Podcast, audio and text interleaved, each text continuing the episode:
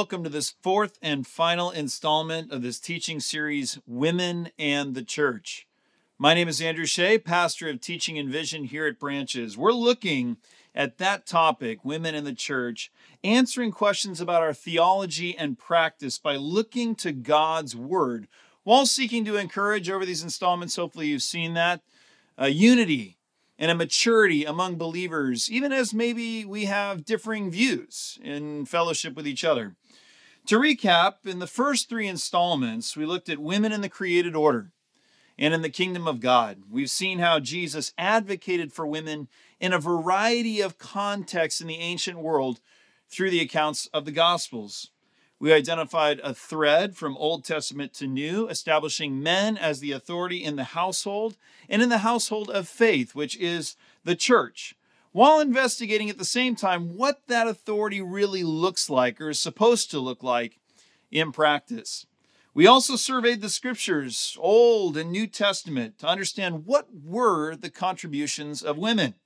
And what we found is that women have made a significant impact and have exercised influence in leadership since the time of the early church and even all the way back to accounts in ancient Israel. The contributions of women were further affirmed in our study last week as we looked at the exercise of spiritual gifts and saw that women are clearly gifted by the Spirit just as men are. Even so, we acknowledge there are some contentious passages, some difficult to understand scriptures that seem to prohibit women from even speaking in the gathering of God's people. We had to make sense of those passages in light of the many contributions of women recorded in the scriptures that we've been studying through this series. And we had to also look at the context in which those supposed prohibitions are placed. Though we concluded those teachings still have relevance for this discussion, they do not outright limit the participation of women as part of the church in the exercise of their giftings. If you haven't taken the time to absorb the content from those earlier episodes, I encourage you, as I have in every installment, to stop right now and go back. Because what I seek to do in this episode, in pulling all of this together into a coherent set of principles and practices for our fellowship, all of that is going to be impossible to grasp unless you've at least examined all the facets of this discussion. It won't make sense unless you've absorbed all that the Bible has to say. But with everything in mind that we've covered so far, my goal right now, as I've said in this installment, in this episode, is to establish clear guiding practices for us that take into consider all of the scriptural witness that we've surveyed together without selectively emphasizing this passage or that passage to the exclusion of other things that are said in the Bible. We'll also define our leadership structure and set parameters for titling in ministry and set the guidelines for the practice of the spiritual gifts of teaching and prophecy for the branches community, especially as it relates to women and their participation in the church. Then I'm going to take some time to respond to those who lie on either end of the spectrum at branches who may disagree with our conclusions. And there are some even on our staff team who may find themselves leaning more this way in the discussion or leaning this way, or they might find themselves standing over here or standing over there. So I'll respond to those various views before giving a final commission for all of us moving forward.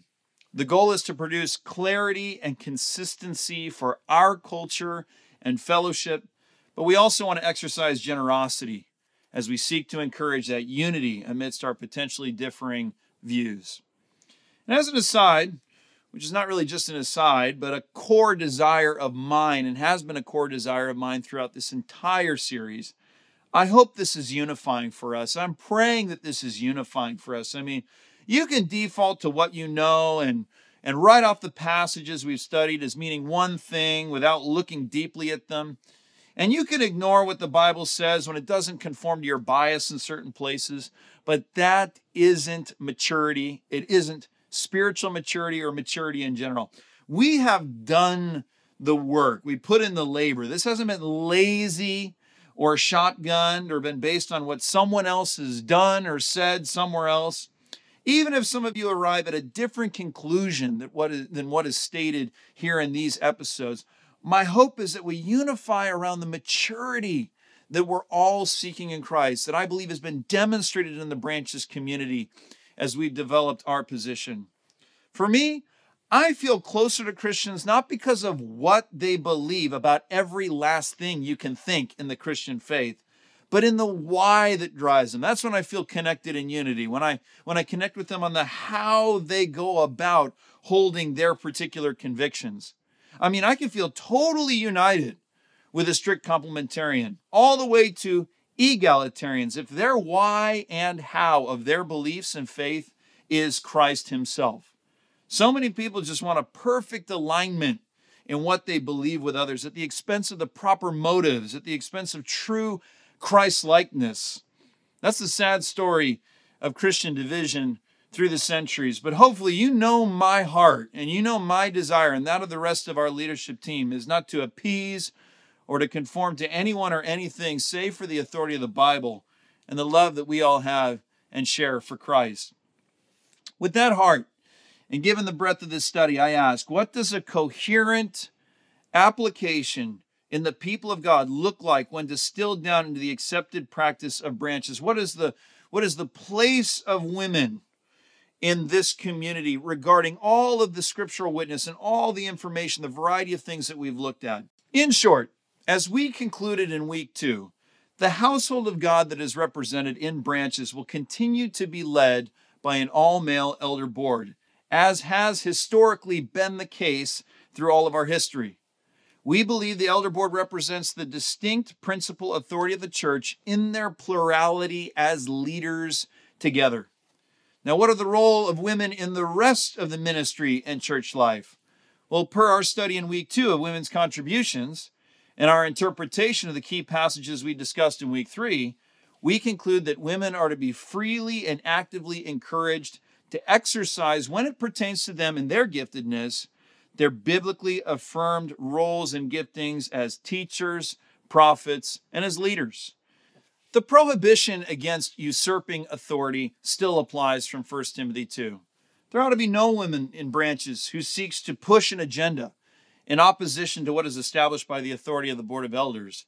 The same as there should be no man who's pushing something in opposition or in lacking submission to the authority of the Board of Elders. All who exist as part of the fellowship of branches are called to submit to the pastoral leadership of the Board of Branches, as we all ultimately submit ourselves chiefly under the divine authority of God. Hebrews chapter 13, verse 17 says, Have confidence in your leaders and submit to their authority, because they keep watch over you as those who must give an account. Do this so that their work will be a joy, not a burden, for that would be of no benefit to you. Don't wear out your leaders by just opposing everything they say. Submit to them because they are ultimately going to give an account to God. And this passage is really important to note because it sets our submission to authority, any authority, in light of them being ultimately accountable to the authority of God. I mean, we have to always keep in view, whether it be a man or a woman espousing truth or leading, it is God who is the true authority in any man or woman sharing or preaching of the gospel. Jesus says in Matthew chapter 28, all authority in heaven and on earth has been given to me. All authority, that all of it is derived from is, is seen through his ultimate authority. And even he says in John chapter 12, verse 49, I did not speak on my own, but the Father who sent me commanded me to say all that I have spoken. So we got to consider when a man or a woman speaks, we recognize that they do not possess authority in themselves, but only so far as they promote Christ's authority over all and submit unto him. And what is of Christ is only brought to fruition in us through the conviction and transformation that comes not by a human being, but by the Holy Spirit, not by their authority, but by the power of God's Spirit. 1 Corinthians chapter 3 verses 5 to 7 says, you know, what is Apollos, this ministry worker? What is Paul, who's writing the letter of 1 Corinthians? They are only servants you know, all the church leaders throughout history, they're only servants through whom you came to believe, as the Lord has assigned to each his task. Paul says, I planted the seed, meaning he preached the gospel initially. Apollos watered it. So he was a ministry worker in that area, but God has been making it grow. So neither the one who plants nor the one who waters is anything, but only God who makes things grow. That's our belief at branches. I mean, really, the authority, really the power for transformation, the effectiveness of God's word at work in our hearts, it's as a result of the Spirit of God, not because of a man or not because of a woman. And of course, at branches, irrespective of gender, we believe all conviction and words and transformation that are truly authoritative emerge, like I said, from God's word itself. For 2 Timothy chapter 3, verse 16 says, All scripture is God breathed and is useful for teaching, rebuking, correcting, and training in righteousness, so that the servant of God may be thoroughly equipped for every good work. So think about this with me in practice. When a woman with humility, just as a man with humility, speaks authoritatively by God's word, how is it that a man is not bound by his relationship with God to give an amen and seek to conform themselves not to the woman's word because it's her word or a man's word because it's man's word, but to God's word because it's God's word?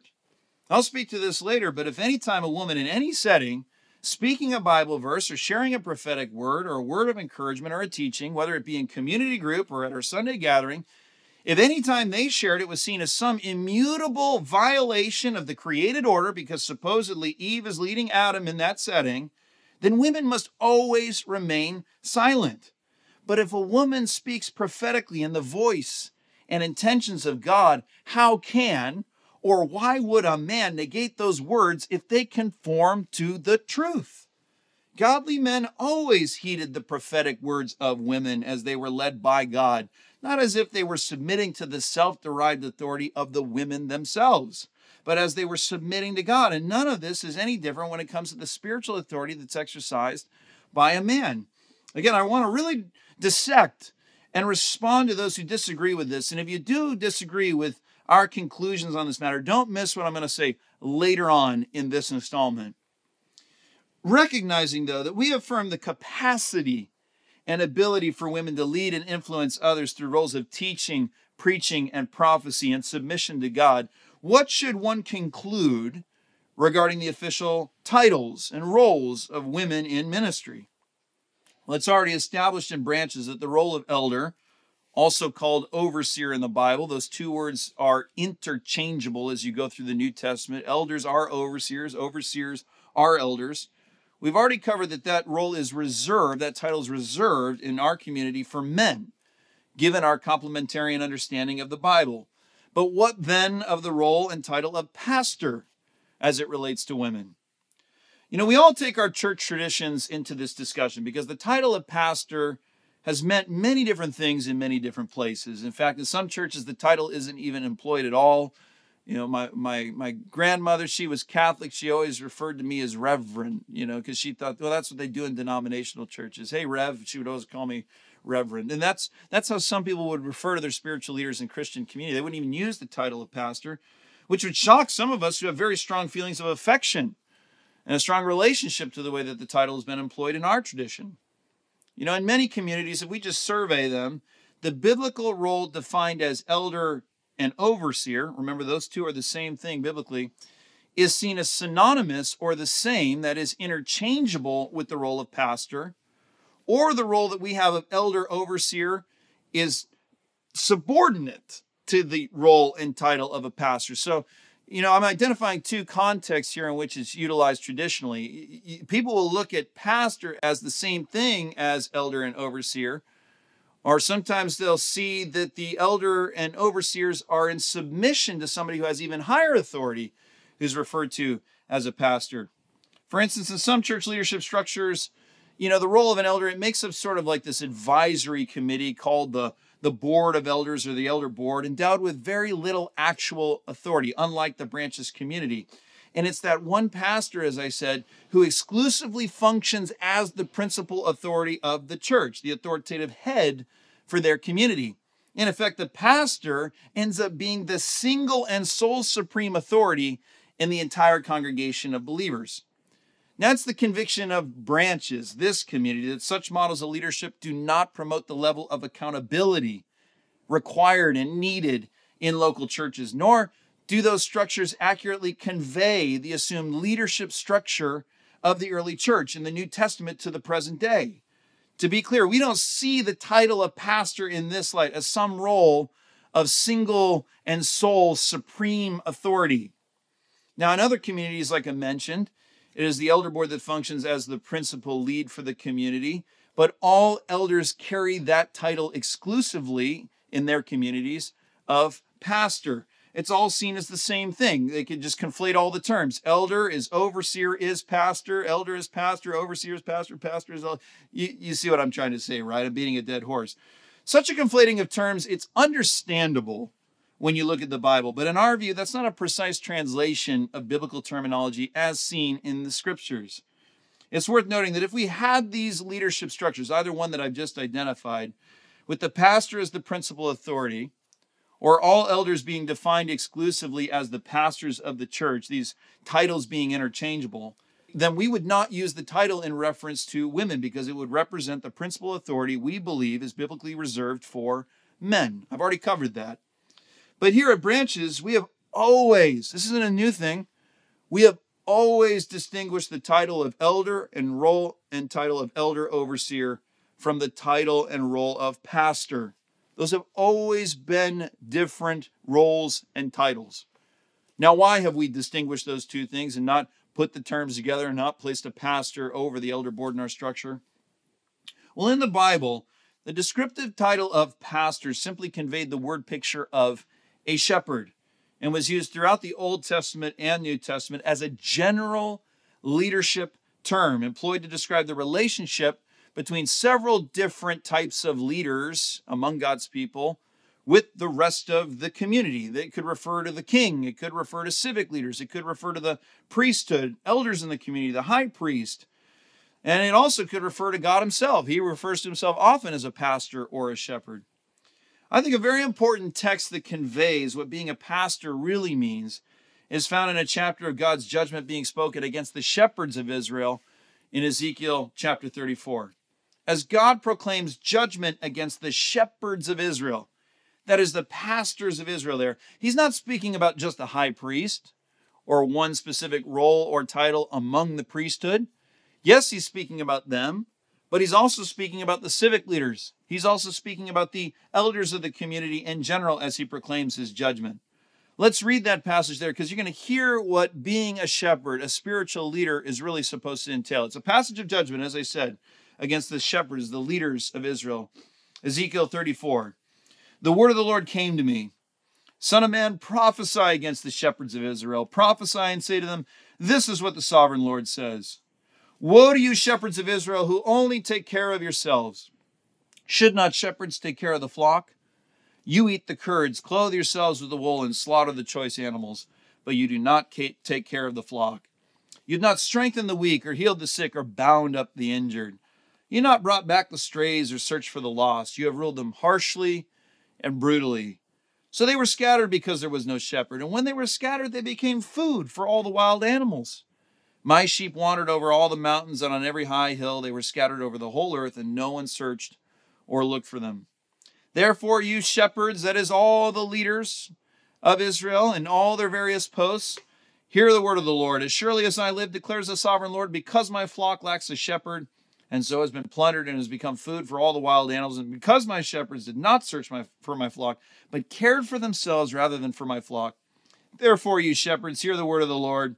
This is what the sovereign Lord says I am against the shepherds and will hold them accountable for my flock. I will remove them from tending the flock so that the shepherds can no longer feed themselves. I will rescue my flock from their mouths and it will no longer be food for them. For this is what the sovereign Lord says I myself, I love this promise, will search for my sheep and look after them.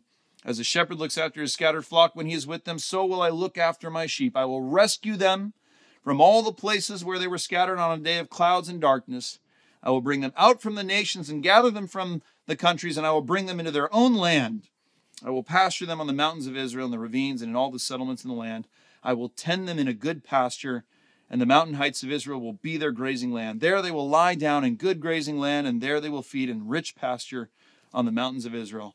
I myself will tend my sheep and have them lie down, declares the sovereign Lord. I will search for the lost and bring back the strays. I will bind up the injured and strengthen the weak, but the sleek and the strong I will destroy. I will shepherd the flock with justice. As we can see in Ezekiel chapter 34, the word picture of a shepherd is one that conveys how spiritual leaders in general are supposed to relate to God's people. A shepherd does what? We saw all these word pictures there that convey what all these different leaders were supposed to be doing. They're called the guide, to nurture, to care for God's people as one among them, protecting them. Now, there are a variety of roles in the branches community where one might be guiding, nurturing, and caring for God's people through a role of shepherding, including, you know, let's recognize those who are serving as small group leaders, those who are children's ministry teachers. Are they not guiding and nurturing and caring for young people and for the volunteers? What about our worship leaders? Now, to clarify, in the way that Branches understands the scriptures to employ the term and in the way Branches utilizes the title, there is a logical requirement for yes, all elders to functionally relate to the congregation and everybody in it as pastors, and that they shepherd God's people as those who serve rather than rule, just as a shepherd does with their sheep. And that's what God is saying. Look, you can find that anywhere in the world. People are using their leadership position and their authority to rule and to extort and to get something from people. But I, I, myself, God, I'm a shepherd. I care for, I nurture, I protect, I lift up, I feed and care for my people. And I expect the leaders of my community, both civic leaders and spiritual leaders, whatever role they have, to take care of my people at their own cost, just as I do. So, of course, you know, our elders, our overseers, the elder board ought to function as pastors over the community at their level of leadership.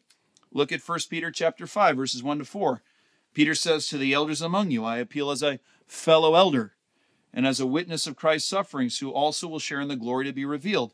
Be shepherds of God's flock that is under your care, watching over them not because you must, but because you are willing as God wants you to be, not pursuing dishonest gain, but eager to serve, not lording it over those entrusted to you, but being examples to the flock. And when the chief shepherd appears, you will receive the crown of glory that will never fade away. This passage, 1 Peter chapter 5, is one of the reasons the term pastor gets conflated. It becomes the same in some cultures with that of the title and role of elder, because all elders ought to do the work of pastoring. But to pastor is a verb in this passage. It's not a noun or an official title here. Just like in Ezekiel chapter 34, it speaks to the spiritual leaders of God's people, not taking advantage of those they serve as worldly leaders do, but employing a leadership that cares for others and nurtures them at the cost of oneself, just like a shepherd does in the field for their sheep.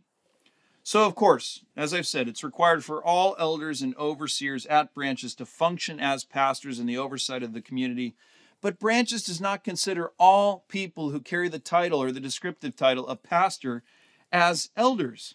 And they never have been throughout our entire history. We've had pastors on staff. We've had different various volunteer roles that employed the title of pastor, and that did not automatically mean that they were serving on the elder board or held some sort of sole and supreme authority in the church. For an example, a pastor might be over kids' ministry, shepherding and guiding children and families toward Christ, or they might be a youth pastor, aiding in the spiritual formation of youth into the image of Christ. But simply having that title does not mean they automatically hold that higher office on the elder board and are instantly endowed with a role of authority over the community as a whole.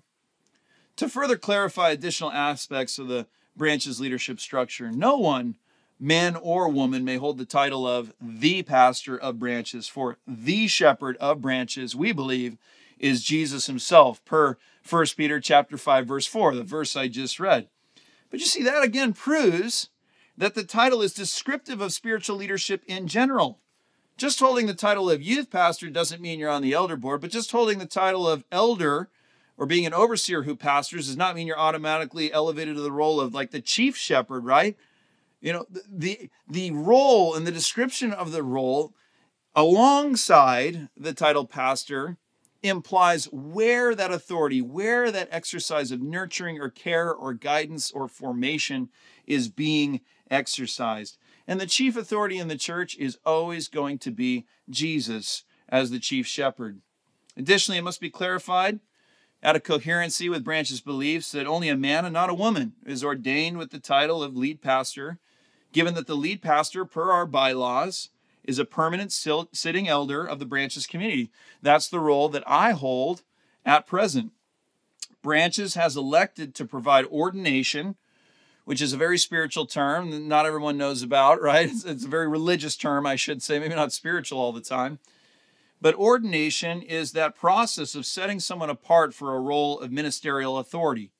And we reserve that only for the lead pastor in recognition of the uniqueness of the position as a permanent sitting elder and as a functional leader for the staff team.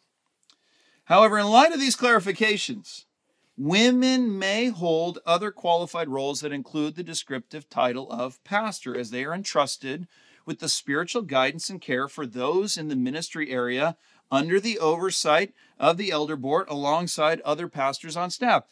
I mean, how do you logically and rationally distinguish between a male and female youth leader? I mean, when they both care for and lead and nurture and build up our youth, they both do the same job. So, are we supposed to conclude, though they're doing the same work, one is a youth pastor you know, the, the male is, and then the female, we give her a different title, like, oh, she's the youth director. You know, why use a secular term for leadership when we're speaking about a spiritual role of leadership? That's what's being employed. What sense is there in differentiating? But assigning that title of youth shepherd or youth pastor does not automatically make them part of the sitting board of elders. I mean, that, that that's the clarifications we've got to make in this discussion. Now, having established some guidelines and practices for the branches community, I want to respond to believers in our community who fall on different ends of the spectrum of belief on this disputable topic, and it is disputable. You know, there's core convictions and core doctrine, our statement of faith that we're going to hold to as a branches community. And look, if you don't hold to those core convictions and core doctrines, quite frankly, there's some issues there, maybe even with like just orthodox Christian faith, but when it comes to what we're establishing here, you know, we're acknowledging that this is disputable, that there's other ways of looking at it, that there's other valid ways of interpreting the scriptures. But, you know, I want to respond to those because, you know, this is about dialoguing and thinking through uh, where people might land on the spectrum. And, and, I want to challenge you in your study, and I want to also affirm you uh, no matter where you land. I want to start with those who do not believe women should teach or hold any role of influence and who disagree with women carrying the title of pastor, as I'm suggesting right here, is the proper use of the term. That would be people who are, you know, still calling themselves complementarian as we do, but you know, there's a lot of shades of complementarian, a lot of different applications just given that one term, and and they might see themselves more as like a strict complementarian. If you disagree with our approach and the way that we've looked at this, and you, and you set aside I mean, effectively, in that view, the, the broad witness of the New and Old Testaments regarding these, you know, really substantial, I mean, I don't know how you get around it. There's really substantial contributions of women.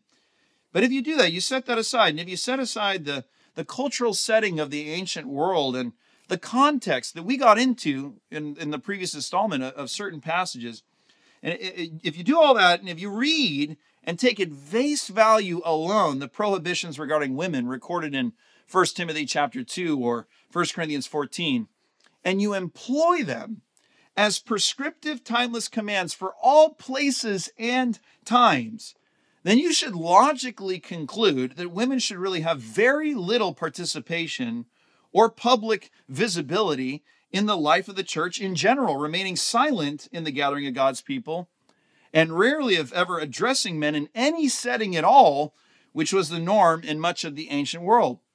You should really adopt the perspective of the disciples who were concerned when they saw Jesus even talking with a woman in public, as we see in John chapter 4. I mean, it was that outlandish to them, culturally speaking, back in the day.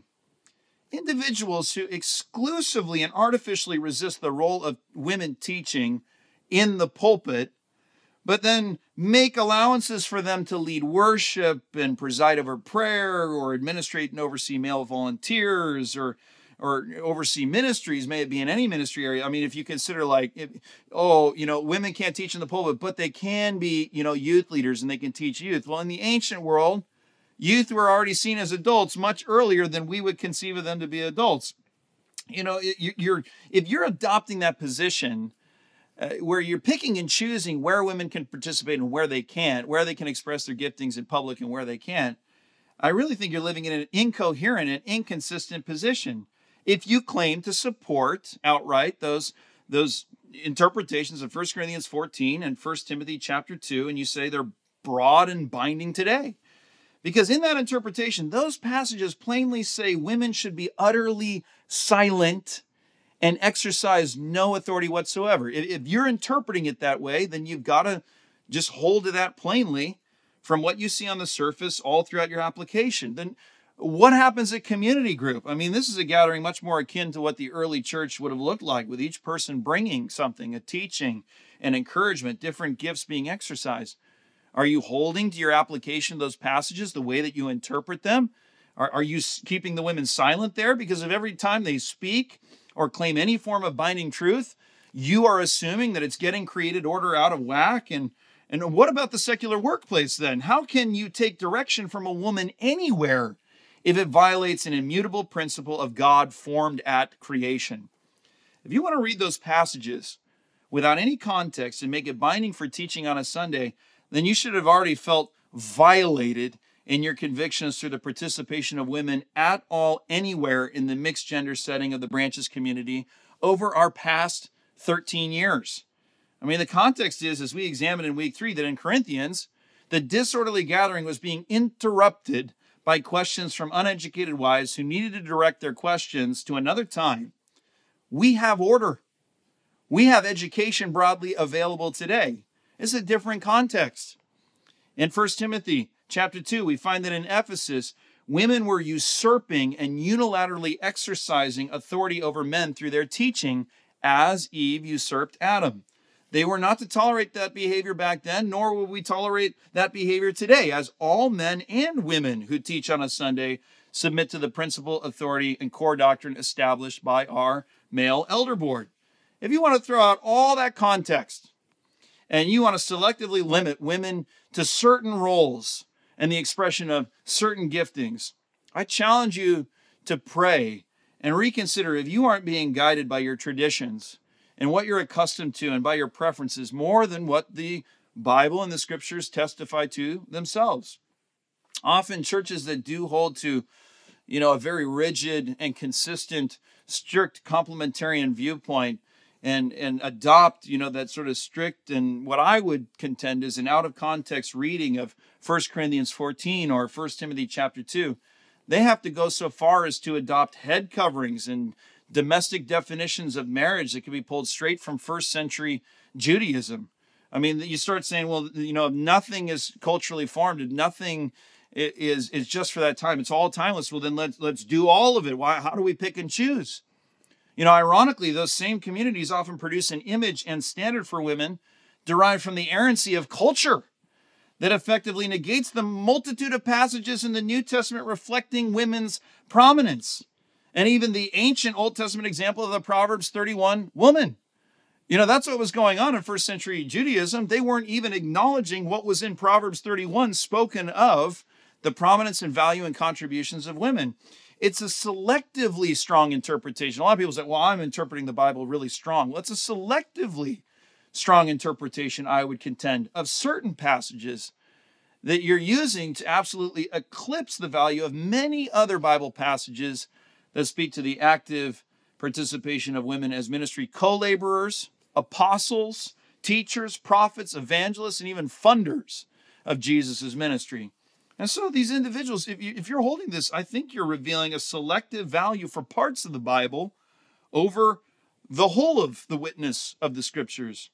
Guys, that's not what we've done. We didn't import this from someone else or something else that was going on. We went to the Bible, the whole Bible, and put these pieces together without negating any of them.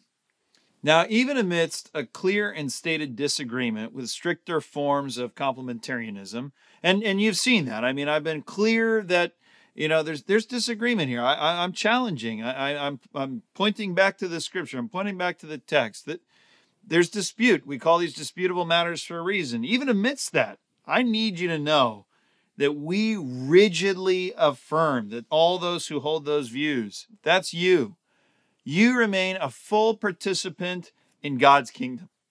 And you are to be considered, you know, fully part of the branches community, one of our brothers and sisters, just as those first century Jews who first upheld those same norms, we look at them. They're part of the kingdom of God.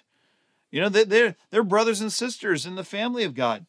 If you've heard me out, you've taken your time with this study, if, if you've taken some time post this study and looked at the scriptures for yourself and actually looked up my references, and you've come to a coherent and clear and consistent interpretation that still lands in maybe that view rather than the view that I'm promoting here, well, I want to personally, and I think our elder board as a whole wants to, to bless you. Just as their way in the first century wasn't inherently wrong, nor is the branch's way inherently right because of the way that we look at or they look at and define relationships and structures in the life of the church. As I said in the first week of the series, you know, it's always the heart and conscience before the Lord that makes one right or wrong in cultural discussions. Look at look at Romans chapter 14. Really read that because there's different views in the disputable matters and it wasn't necessarily you know what they were doing that made them right or wrong. You know, and there were different parties. It was how they were doing it. It was with what mindset. It was with what care they were doing it, it toward their brothers and sisters that really mattered. So the same here. I mean, women who submitted to different standards and sought the Lord's will in the first century or the 10th century or the 20th century for that matter, they're no less worthy of the kingdom of God, nor will they be less rewarded because their circumstances and environment dictated where they were able to invest their giftedness. Same is true for women who exist in strict complementarian contexts of the church today. There's no pride or advantage or superiority in the branch's position, just the best understanding of the scriptures that we've arrived to to date with the most consistent application that we can surmise and that we can apply ourselves to. That's what we've come to. Not a place of superiority, just a place that we see is consistent with what we find in the Bible. Now, what I just said, those, those attitudes and views apply equally in the other theological direction toward egalitarians, toward those who see no distinction in role or function between men and women in the church. They, or possibly you too, if you're listening to this, you have your defining scriptures and understanding of certain passages that leads you to such a conclusion or them to such a conclusion. One such keystone passage for egalitarians is Galatians chapter 3 verse 28, which states there is neither Jew nor Gentile, neither slave nor free, nor is there male and female, for you are all one in Christ Jesus. Based on that passage and others, egalitarians will contend that many if not all gender distinctions, are culturally formed, and that the ideal represented in Galatians 3 and in their view, the ideal represented in other places in the Bible, such as in Genesis before the fall, the ideal is to remove any distinctions between the genders, paving the way for men and women to exercise co equal authority as a reflection of their co equal value and status as inheritors of God's kingdom. I think all, I would hope all, I believe all across the spectrum of belief would agree on the value and status of women in God's kingdom. But we do not all align on removing all distinctions based on gender. Reflecting on Galatians 3, the leadership of branches does not believe it is necessary to conclude that many or all distinctions are removed between men and women, whether they be biological, or related to domestic design or church life based on the intent of that passage. You know, the clear intent of that passage was to convey the equal access all have to God across cultural dividing lines of gender, socioeconomic class, and ethnicity. Paul did not nullify, nor did God erase there or anywhere else the functional differences that existed and exist between Jews and Gentiles, those of different social classes or between men and women in general. What he sought to eliminate was the perception that one must view themselves as inherently second class to another in God's kingdom based on earthly distinctions and cultural constructs. But again, many egalitarians, apart from key passages like Galatians 3, will simply contend that their distinction in roles between men and women in terms of authority, it's purely a byproduct of the times of the Old Testament and New Testament, and that times have since changed.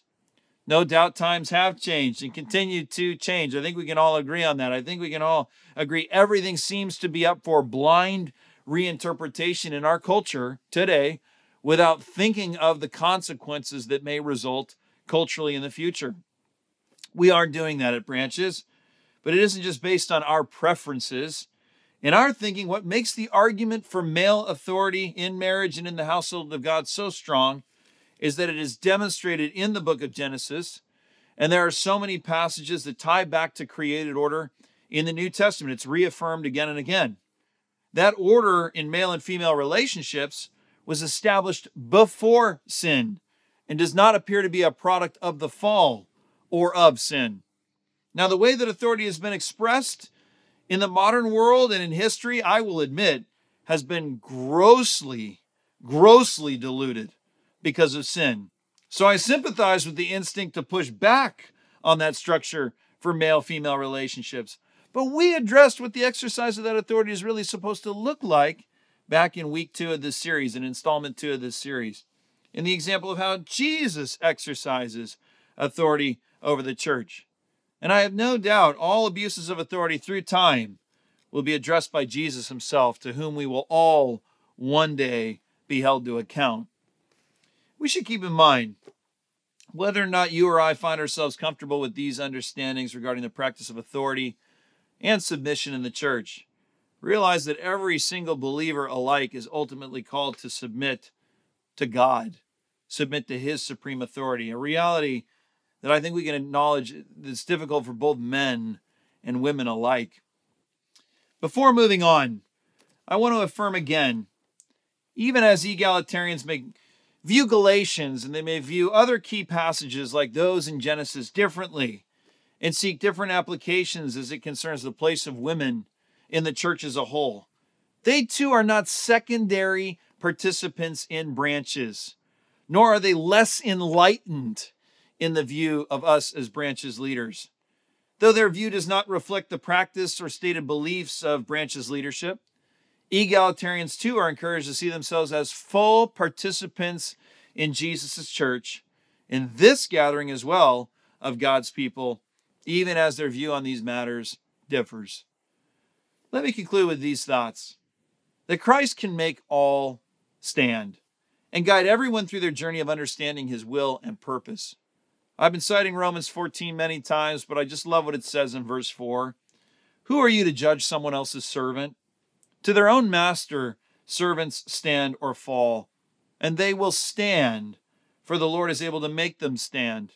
That's keeping in view the fact that we're all ultimately submitted to the Lord's authority. We're all servants of Him. And if we're serving Him through this practice or this way of thinking or that way of thinking in this practice, well, guess what? It's not each other that defines whether those servants that differ from us are going to stand or fall. It's the Lord that's able to make them stand. And Paul is confident in their differing views, they're all going to be able to be made to stand because of Jesus. You know, in every age where there are changes in culture, those changes are driven by people with a variety of different motives. And, and there are a variety of different motives for the changes going on in our culture today. And, and that can be confusing. And anytime there are those changes in culture with those variety of motives, there's stress on the people that make up the society that's in that place of change. And sometimes that stress and the challenge of it, it's even more pronounced for those of us who are in the church because we don't want to just do right in a cultural, you know, sort of way. We want to do right before God and in alignment with the scriptures and in alignment with what is truth. Though views and beliefs may be different as we Christians walk into the future together as we deal with some of these pressures around us, the need remains for all of us to keep a calm and clear head, a clear vision around the value of unity above any real or perceived differences that we may have among each other. Go back to Jesus' prayer at John 17 before the cross. What was he praying for? What did he seek? What was he accomplishing through the cross itself, as we talked about in week one? Ephesians chapter 4 verse 3. The command is make every effort to keep the unity of the spirit through the bond of peace. Christ is our peace. He is stronger than our differences, is he not? Are you going to contend that our differences of thinking or practice are stronger than Christ's ability to keep us one? There is only one Holy Spirit. There's not a multitude of Holy Spirits. There is one Holy Spirit who fills all believers, all the believers who are feeling differently on these matters.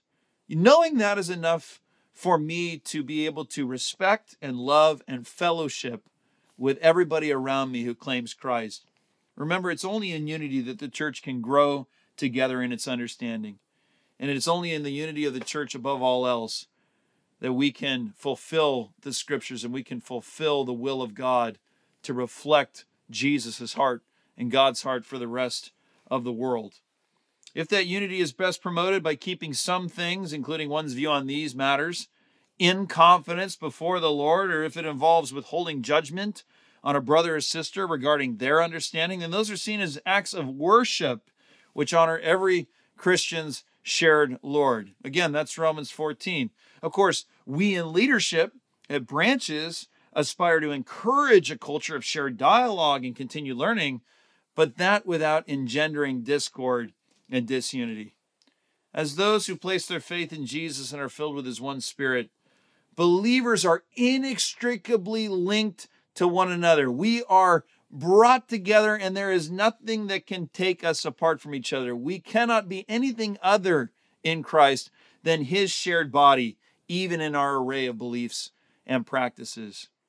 I'm confident that when God brings the full realization of his kingdom, all will hear of the way that he worked through all believers, those who were strict complementarians through history, those who are strict complementarians today. God is working through them. We're going to hear about what God has done through them. We're going to hear about how God has worked through egalitarians who have a different view than those other believers. All that is going to come together when we're all awash in the grace and glory of God.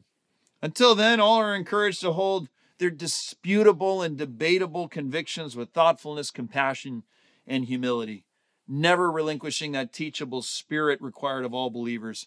Should the Lord choose to develop our understanding in a different way as we go through life? I mean, how many of you have felt the same way about every single one of your core convictions in the faith 10 years after you came to the faith? No, you've been developed in your understanding, right? You've had a teachable spirit. This may have just like kicked off the start of a journey for you in discovering and praying about and considering the scriptures in a deeper way. So, I mean, we got to hold our convictions today with humility and that teachable spirit, knowing that the Lord could continue to develop our understanding into the future. We trust in God's ability to guide all people into his perfect purpose and in his capacity to ensure love is always kept the guiding virtue in the diverse family of God called the church. And now I offer these teachings and everything that I've shared with you as a gift to you to nourish you in your journey of understanding, to be a, a tool to sharpen you and to get you to think deeply and biblically about these matters. And I offer myself, and I know the rest of our elder board and our staff and other leaders offer themselves to you to be somebody who can walk with you on a personal basis should your level of conviction or concern or your questions rise to the level of discord or you just want to you just want to discover more I hope to be somebody who can model that I'm going to listen first and share grace with you as the Lord keeps us one together. Thank you for listening and applying yourself to this important and edifying discussion that we've entitled Women and the Church.